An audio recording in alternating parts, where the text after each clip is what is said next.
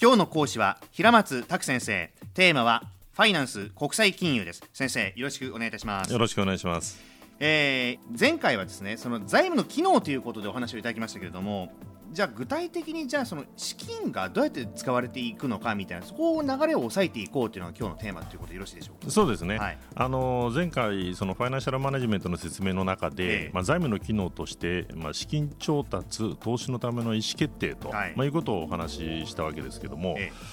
この資金調達を考えてみた場合、えそのまあ、株式発行であるとかその銀行借入などがあるわけですけども、はい、まあ、いずれにしてもですねこれお金のお金を出す側からしてみると、うん、そのお金がその確実に返ってくるのかと、まあ、株式の場合はそのさらにこう大きく増えるかということが、まあ、重要なんだろうと思うんですね。出したらこのちゃんと返ってこないとですね。そうですね、うん、でまああの企業がそのお金を生かしてどのようにその事業に使ったかと、まあ、い。うこともやっぱり知りたいだろうということだと思うんですね。はいはいでさもなくばもお米をお金を出してくれあの出すわけにいかないと、いう話になってしまうわけですね。はい、でこういうその要請にまあ応える形でですね、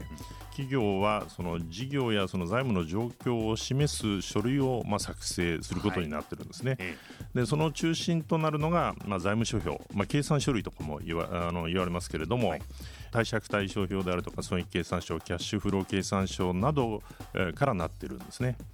で上場企業に関してはですねこの作成が義務付けられてるんですね。実は私あの二勝簿記3級を持ってましてこの貸借対照表とか、ね、損益計算書ってすごく久しぶりに聞いてですね今ね、はい、ちょっといろいろ思い出しちゃったんですけども、えー、でもこれ本当基礎の基礎なんですよね。そうですね、えー、でこの財務諸表はですねその外部の投資家や債権者それから取引先などへのですね、まあ、情報開示のために作られているということなので、はい、財務会計と呼ばれるその一定のルール手続きにのっとって作成されるんですね。はい、その結果その広範なあの利用者に、まあ、あの参照されてですね会社の、まあ、過去との比較とか、ええ、あるいはその他社との比較も、まあ、可能なようになっているわけですね。はい、でところがですねその企業の内部の内部にいる人間にとってみると、うん、まあ、この財務諸表っていうのは非常に有用な情報が得られるわけですけども、はいただ、このその経営者の立場からするとですねその外部者向けに作られたその財務諸表だけでですね、まあ、会社を経営するわけにいかないんですね。あそうですか例えばその自動車会社の場合ですねあの全体でこう自動車の売り上げがいくらあったかとかですね、まあ、それが多少あの項目分けされてたにしてもですね、まあ、実際のところはその自動車のモデルごとあるいはその自動車のその同じモデルでもその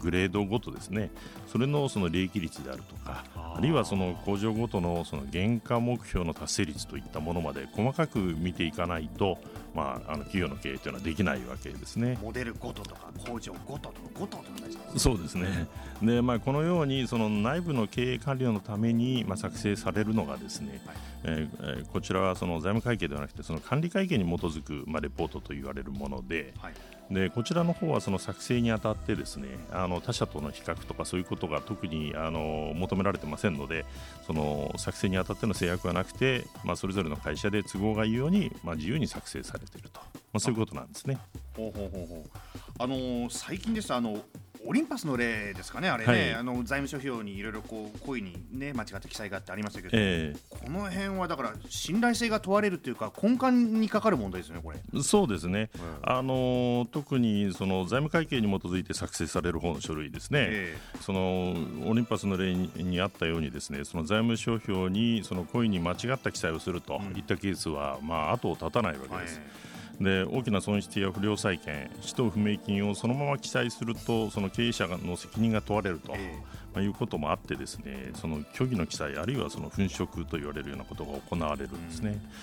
であのこういったことを防ぐためにその上場企業の場合にはその何重ものこう制度的なチェックがありまして、はい、で例えばその、えー、監査法人による監査をその受けなければならないとかですね。それからその社外取締役を、まあ、最低1人はその取締役の中に含めなきゃいけないとか、うん、まあ、さらにはその書類には社長とそれから財務社長あるいはその財務責任者がですねその自らその申請性正しさをですね保証するためのこうサインをまあしなきゃいけないとかですね、うん、まあ、そういうことになってるんですが、まあ、それでも見逃されて、まあ、後に発覚して刑事事件となるようなケースが、まあ、後を絶たないということなんですね。で中小企業の場合はある意味でより深刻でして、はあ、でまあ、あの監査を受けるその義務もあのないの、えー、なくてですね。でそもそもその財務諸表の作成についての意識があんまりこうあの高くない経営者もいらっしゃるんですねでそのためにですねその信頼できるその財務書類がないために、まあ、その銀行からのその、えー、借り入れ余震が受けられないなど、えー、まあ、その中小企業金融の障害ともなっているわけですね。もう信用がないから要はお貸しできないとですよねお金をね。なかなかね、でそのためその最近はその銀行でもですねその税理士が作ったその財務書類でを提出すれば、えー、金利を優遇しますよとかですねまあ、そういったあの工夫をしているようですね。えーでまあ、あのファイナンシャルマネジメントではこれらのその財務会計それから管理会計で作成された財務書類を参照しながらその企業の現状分析、えー、それから、財務的な戦略の策定、えー、計画作成などを行ってで、まあ、あのそれをベースにして行う意思決定の結果がですね、まあ、再びその財務書類に返ってくると、まあ、そういうあの流れになっております。はい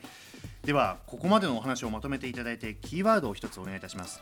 えー、キーワード、えーまあ、1つと言わず2つでですね、はい、えー、財務会計と、まあ、管理会計ということにさせてください。はい、すべてはやっぱりその信頼をね、え